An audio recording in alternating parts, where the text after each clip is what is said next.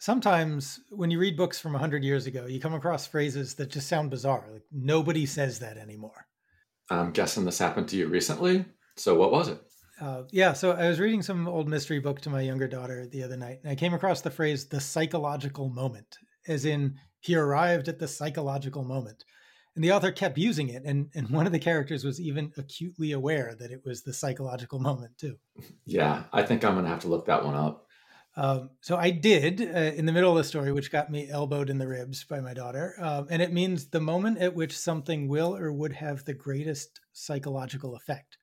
But that made me wonder, can we know if we're in a so-called psychological moment? And then you wondered, if we can know, are we in such a moment now in the housing market? Exactly. Yep. You know me well. So what do you think? It definitely feels that way. At least a lot of forces are coming together at the same time. But we should get on with the show because our guest today can shed a lot of light on this question. Unfortunately, he's arrived at the psychological moment.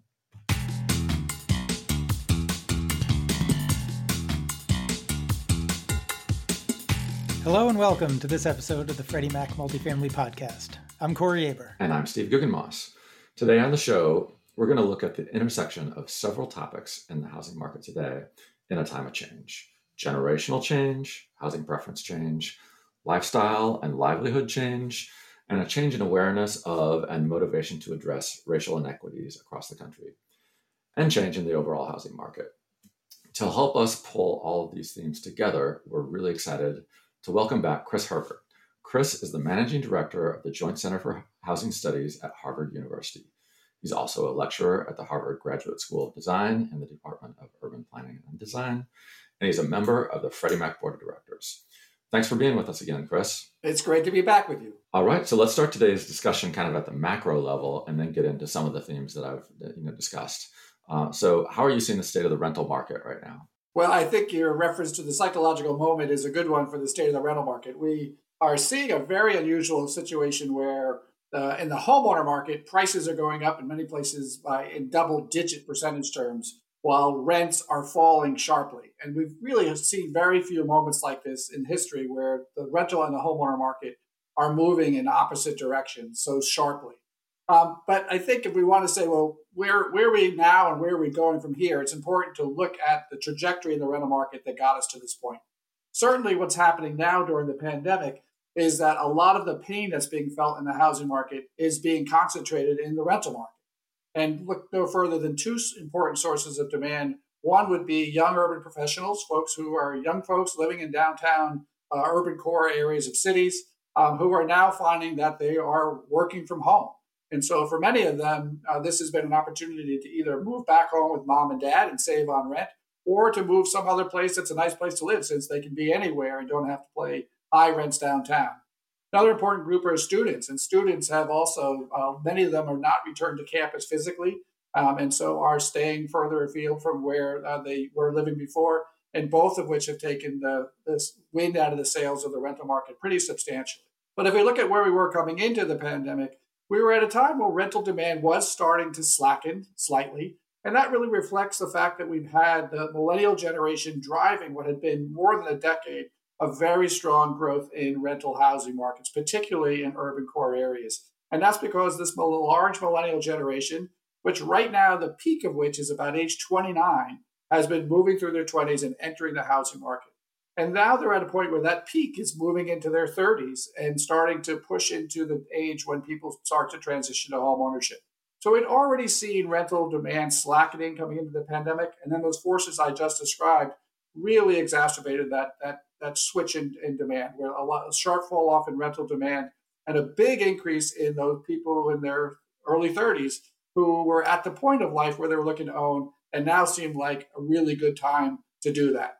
So I think as we come out of the pandemic, what's behind that peak millennial is not a fall off, but really a long shoulder of people in their 20s. And so what we're going to see is that there is going to be a return to rental demand, not quite as robust as it was. There is going to be a shift towards home ownership. All of that will take some of the pressure off the rental market, which it's needed. We've been having, obviously, very tight rental markets, rapid growth in rents. So that slackness will be good, and we'll start seeing some more equilibration between rental demand and homeowner demand going forward. Yeah, and I think the switch to home ownership, I'm not so sure people would have expected that at the beginning of the pandemic when there was so much uncertainty in the economy, but certainly the drive with lower rates and other factors have really, as you say, kind of driven home ownership to new places and changed the residential, single family market. And I know that you guys have, really great perspective on the overall housing market. So what are some more things that we can see about that?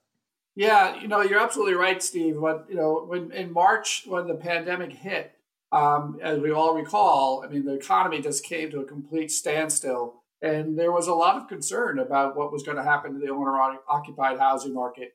Demand for new housing kind of fell off a cliff. I think home builders were really nervous about what was going to be the next year was going to bring them. And it was amazing how quickly, actually, the demand for home ownership rebounded and came storming back, particularly in the new home side. And so by May, we're starting to see new home sales starting to pick up, and by June, well back above year-ago levels. So as you said, it's a combination of things. Certainly the fact that the Fed cut interest rates dramatically as a way to spur the economy meant that with mortgage rates tumbling below 3%, there was certainly made buying a home much more affordable than it had been. The factor that people were now working from home, they were able to kind of cut the tether between where they were living and where they were working. And of course, people were working from home. They're studying from home. They're wanting to get outside in a safe way. And so suddenly the single family home became all that much more attractive. And so you intersect that with what was this demographic wave who were at a point where they were moving into home ownership already. The last 3 years, we've seen the home ownership rate rebound, turn around, and start to rise, and so really substantial growth in homeowners. So that switching demand towards homeownership really caught the wave, and now we're seeing that demand being acted on by people who have kept their jobs and have these low interest rates to take advantage of. We still had going into this, right? We had affordability challenges on the home ownership side as well, which certainly lower rates can help a bit, but if there's more demand for home ownership, but still the same land, near the cities, where are people moving? Where are they buying these new homes? Has that changed? I think it's starting to change. And this is the kind of information that comes out with more of a lag. But one of the big constraints on the housing market, you mentioned affordability. In many respects, it's been supply. If we look at what the median price home costs and what that monthly payment would be given today's interest rates, there's homeownerships within the range of many people in many areas of the country. But the question has been, are there homes to purchase? And we've been seeing since 2008, the recovery in the new home construction market has been very slow and modest. It's been moving up at single-digit percents over time. And typically coming out of a recession, you see a really sharp bounce back in construction. I think what we're seeing now is that the fact that people are working from home, again, as I mentioned, has kind of cut that tether between where you work and where you live, has enabled people to move further out. And so I think we are seeing strong demand. Certainly the inner ring suburbs have strong demand, but more demand pushing out to the edge of metropolitan areas. And that's a much easier place for builders to build. If you're trying to build more entry-level housing, you need to go where the land is cheaper. And so we're seeing more people move further out, take advantage of the fact that they don't have to commute every day and the fact that they can afford to buy a single-family home that far out. So we are, I would say, seeing shifting demand pushing out to the edge, although I would just say we do need a little more time to get the data to back up that what seems to be from stories you see in the press and other things, that's where demand is shifting. So what does this mean that, as people are moving farther away, there is still like sort of the lure of the city and proximity, right? So, we talked about access to jobs. Maybe it's not quite the same thing with working from home. But what about just sort of general themes of walkability, amenities in the city, whether shows, art museums, bars, restaurants, all of that? How do you see a change in demand for that as well, or just people are growing up and okay, living farther away? I think I don't think we're going to see a sea change in demand away from the city. I think there's reasons why human beings like to live in proximity to each other. They like to be able to go out to restaurants, to go to shows, to go to museums, to take advantage of parks. And certainly during the pandemic, all those things have been either shut down or viewed as risky. But once we get out of the pandemic, and I'm hopeful that we will, with this vaccine and other changes by the end of this year, I think we will see people's interest in the city return. That said, I think we all also, again, at this point in demographically where there are more people in their 30s, they're having families, they're at a stage of life where it's going to be more home-centric. And I think there's reasons why the suburban lifestyle has always been appealing. So I think we're not going to see an abandonment of the city by any extent, but I think we are going to see stronger demand for suburban living than we've seen in the past. But to your point, Corey, I think the folks who have been living in the city, who have been drawn to those urban amenities, the walkability, the be able to go to shops, restaurants, etc., will be looking for those things in suburban areas as well. So I think the developers who are able to recreate some density in a suburban lifestyle where you can still get on your bike or walk to a shopping center will be most successful.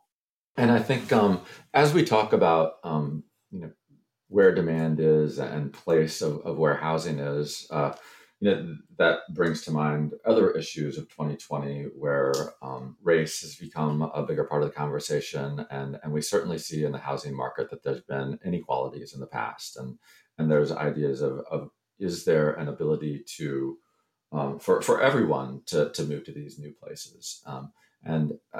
What are kind of you seeing in the market as in those respects? I think as we think about opening up access to suburban areas, in particular to people of color, two broad avenues that I think are areas where policy ought to be concerned. One of them has to do with enabling access to home ownership. Certainly, as we think about many of these areas, in the suburban areas, home ownership rates are very high. Much of the housing stock is owner-occupied. And so certainly a primary way of moving into these communities is through home purchase. Not to mention the fact that there's a whole host of reasons why home ownership is financially beneficial for folks. It would be good to support in any event. And the magnitude of the gaps between whites and people of color in home ownership rates, particularly African Americans, where that rate is the gap is about 31 percentage points, and with Latinos it's about 27 percentage points. Is really nothing short of astronomical. And so certainly efforts to encourage and enable people to purchase homes will be an important part, I think, of addressing racial disparities in housing. And that means making sure that people have access to good quality, affordable loans, but it also means expanding access to down payment assistance, as the lack of savings is often the biggest barrier to people being able to afford a home. It also means expanding access to home buyer education and counseling, as people who don't have a family history of home ownership certainly can benefit from that advice in navigating what is a very complex process. I would say that on the rental side, the other piece of this is we need to expand opportunities for rental housing in the suburban communities as well. And so we do really need to look to ways in which not just homeownership opportunities, but affordable rental opportunities are available in a broader range of communities. So that really gets into land use planning, right, and zoning, where so much suburban zoning has excluded multifamily and been very single-family focused, even larger lot size, making that harder. How does that factor in, and what are we seeing now that we might want to pay more attention to?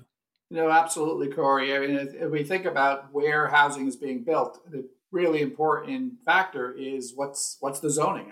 What kind of a housing is enabled by local zoning, and how hard is it for developers to try to push through changes? And so the suburban areas of the U.S., even many cities, have been predominantly zoned for single-family housing. And in many suburban communities, there may not even be any or very little multifamily housing that can be built as of right. And so I think as we look to expand the range of housing options in these suburban areas, that changes to zoning to allow for multifamily housing, particularly in zones that are areas that have access to public transit, as well as smaller lot single-family housing and greater density of not just single-family housing, but allowing for two-family or three-family housing in those areas. And we are seeing movement towards that. I think in the last few years, most notably, Minneapolis, the city of Minneapolis voted to eliminate single-family zoning in the city. And so now, as of right, where previously it was single-family zoned, is people can now put up to 3 units on that site. In Oregon as well, at the state level, changes in state law allowing for, depending upon the size of the municipality, also 2 to 4 units as of right in areas formerly single family. So, and that has now led many parts of the country to start taking up that discussion about how can we allow for marginally greater density in places that have been exclusively single family.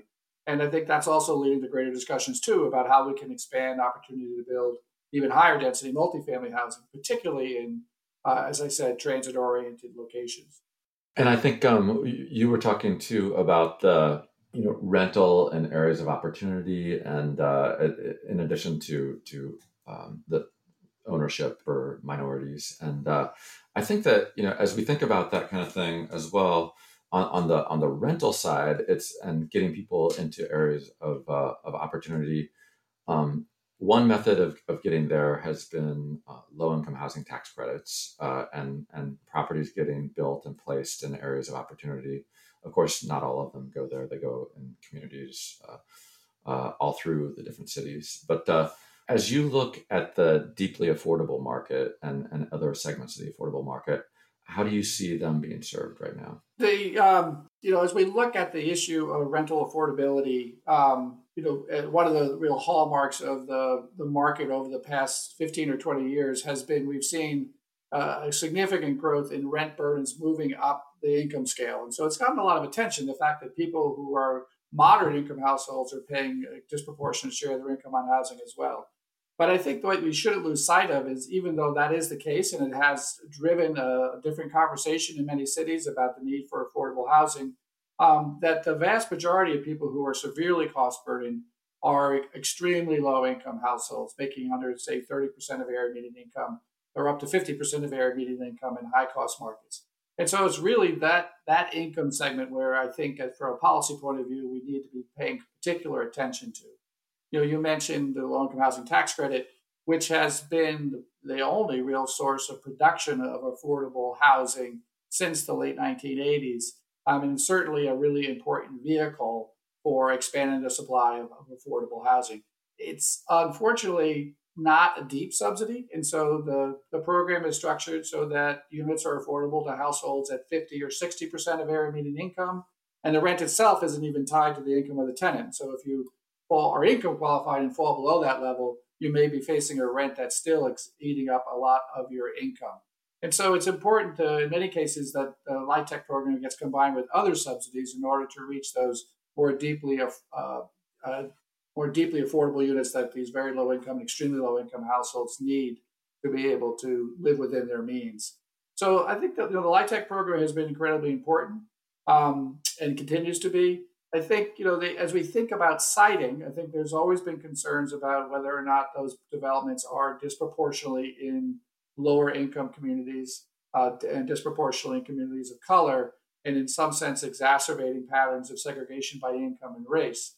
What I would say, though, is that as much as we're thinking about expanding access to communities of opportunity, so-called communities of opportunity for people of color, we also need to be thinking about investing in those low-income communities of color as well. And we have research has shown that, in fact, LIHTC developments have a very positive impact on surrounding property values. And so a key thing is to make sure that the program is at a sufficient scale to be able to make a kind of a both-end investment, both increase opportunities to build affordable housing in communities of opportunity and make investments in low-income communities of color where it's needed as well.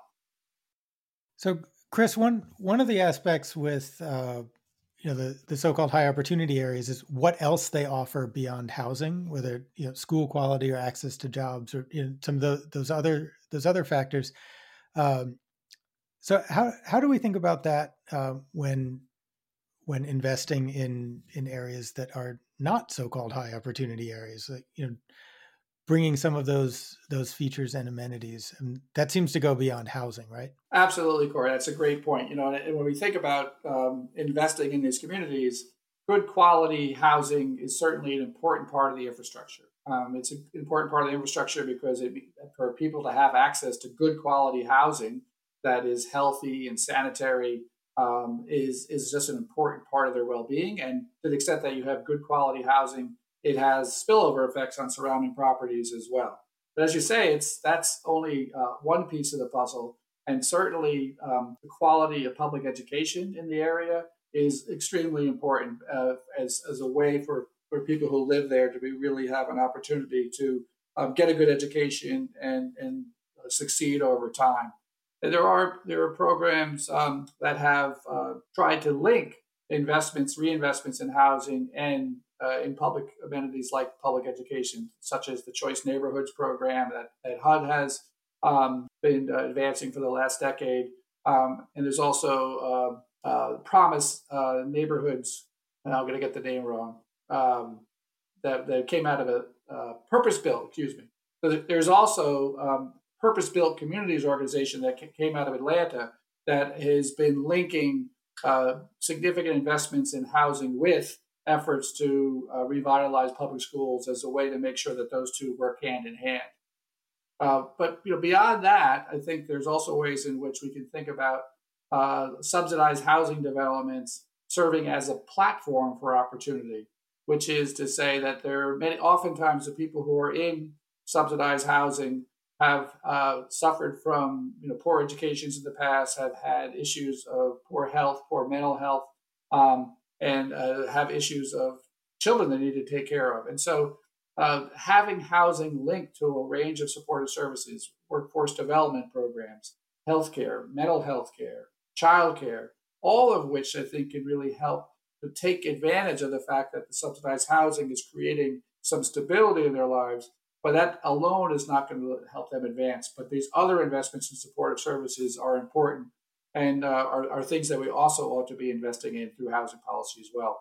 I think all these actions that you talk about related to people kind of innovating and thinking about connecting housing to other, policies is I think there's a little bit more energy around that maybe and a little bit more focus on that as a result of the pandemic and the housing situation as bad as it was leading into that. And, maybe this is an opportunity to speak through, the broader impacts of the pandemic, I guess. And, certainly I think that we had concerns about renters coming in. We talked before about how quickly the single family market recovered. We continue to have, I guess, concerns about how renters will get through this period. As you take a focused look at them, what do you see? No, there's no doubt, Steve, that many renters have struggled to be able to keep up with their rent payments, as well as other necessary expenses for food and other important items as well. And so, as we look at the situation of renters at this stage of the pandemic, we have managed to keep many of them housed so far as a result of a combination of financial supports through the different acts that Congress passed last spring and in December. And through a variety of eviction moratoria passed both at the state level as well as the CDC moratoria. The package that's now making its way through Congress will even add further supports to renters as part of that package that I think are clearly needed.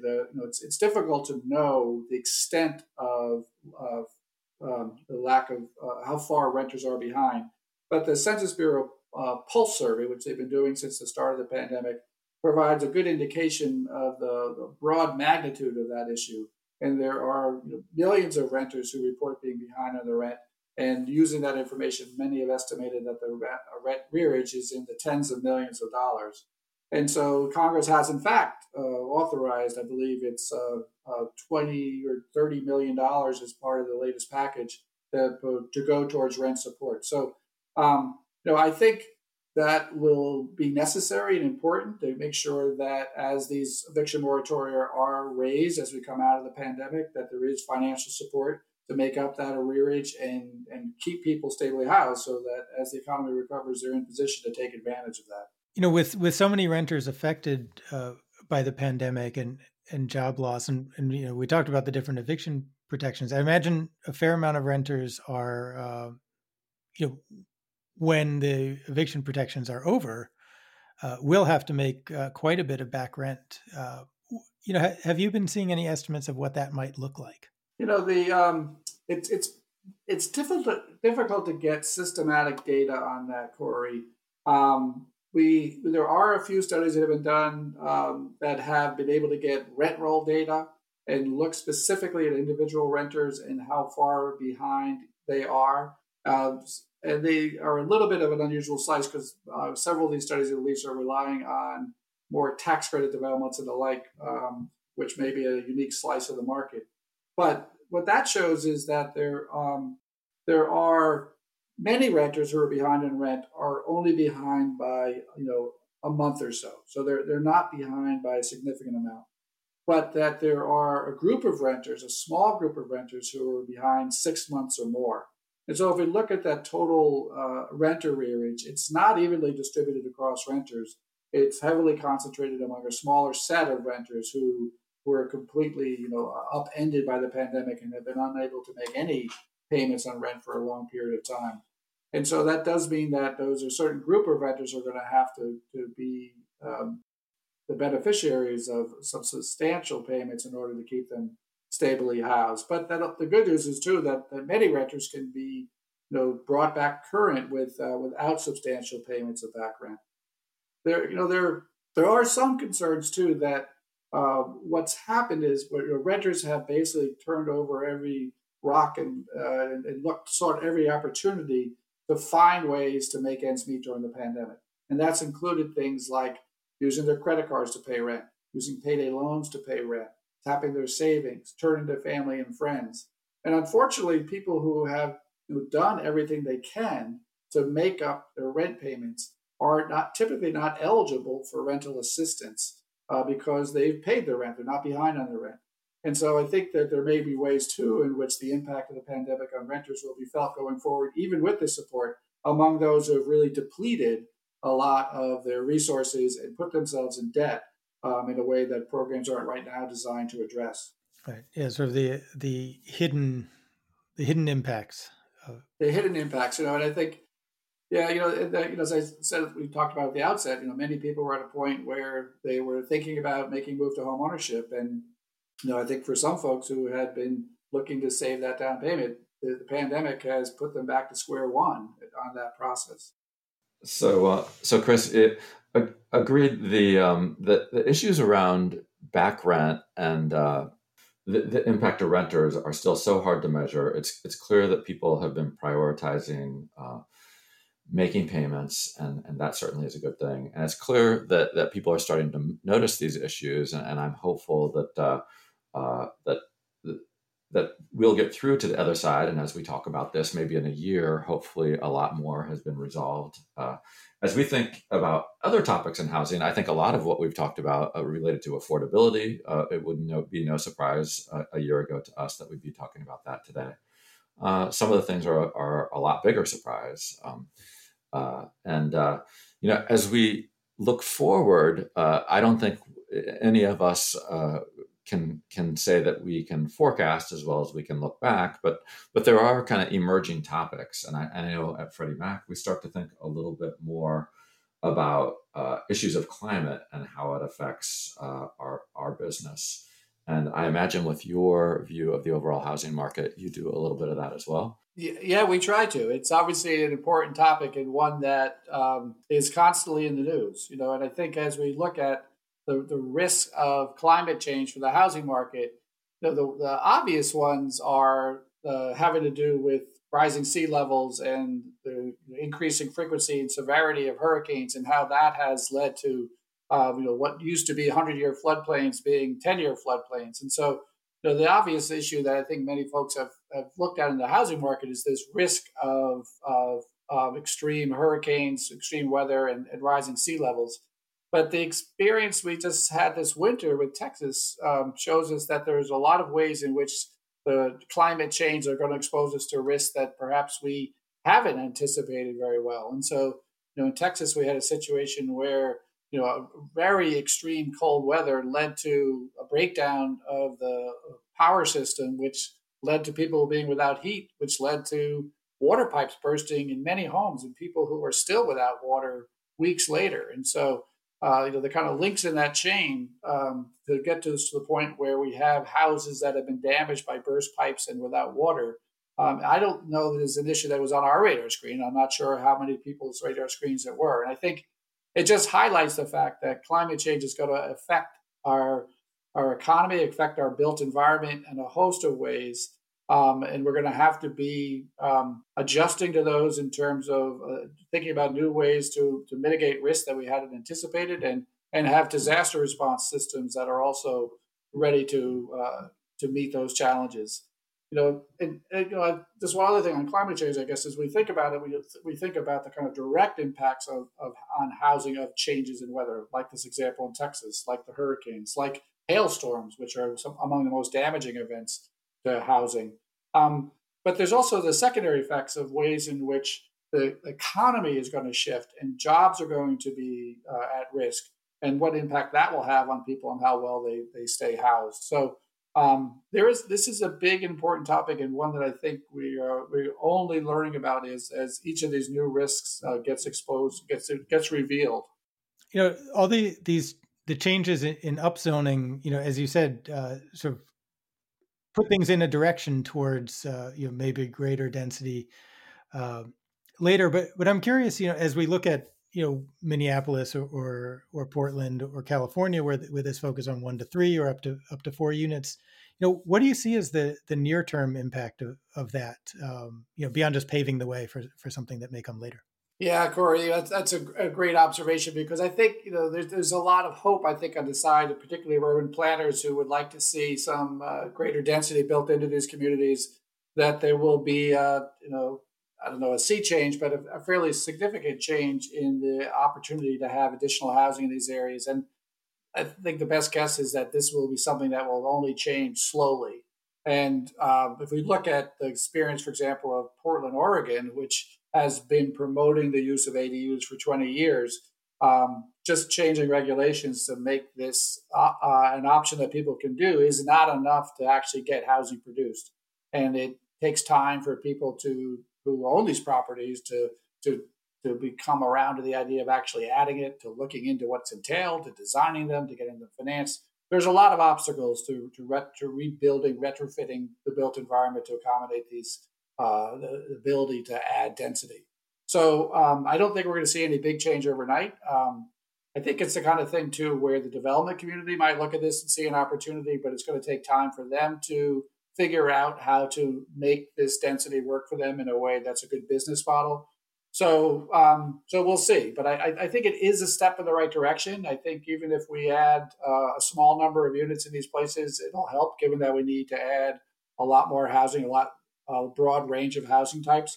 But it's certainly by itself not a game changer. And it's also, I would say, going to take time to even make much of a difference. Chris, that's a really great point. Everything you talked about with Texas, it really does demonstrate how interconnected housing is to the broader physical infrastructure of the country, and also just the each of our lives. So certainly, going back to the out of date term from the intro, certainly does seem like we're in a psychological moment now. And thank you so much for being with us today to talk through all of these interconnected aspects of housing in our lives. It's always a pleasure to be with you. Thanks for having me back. Thank you.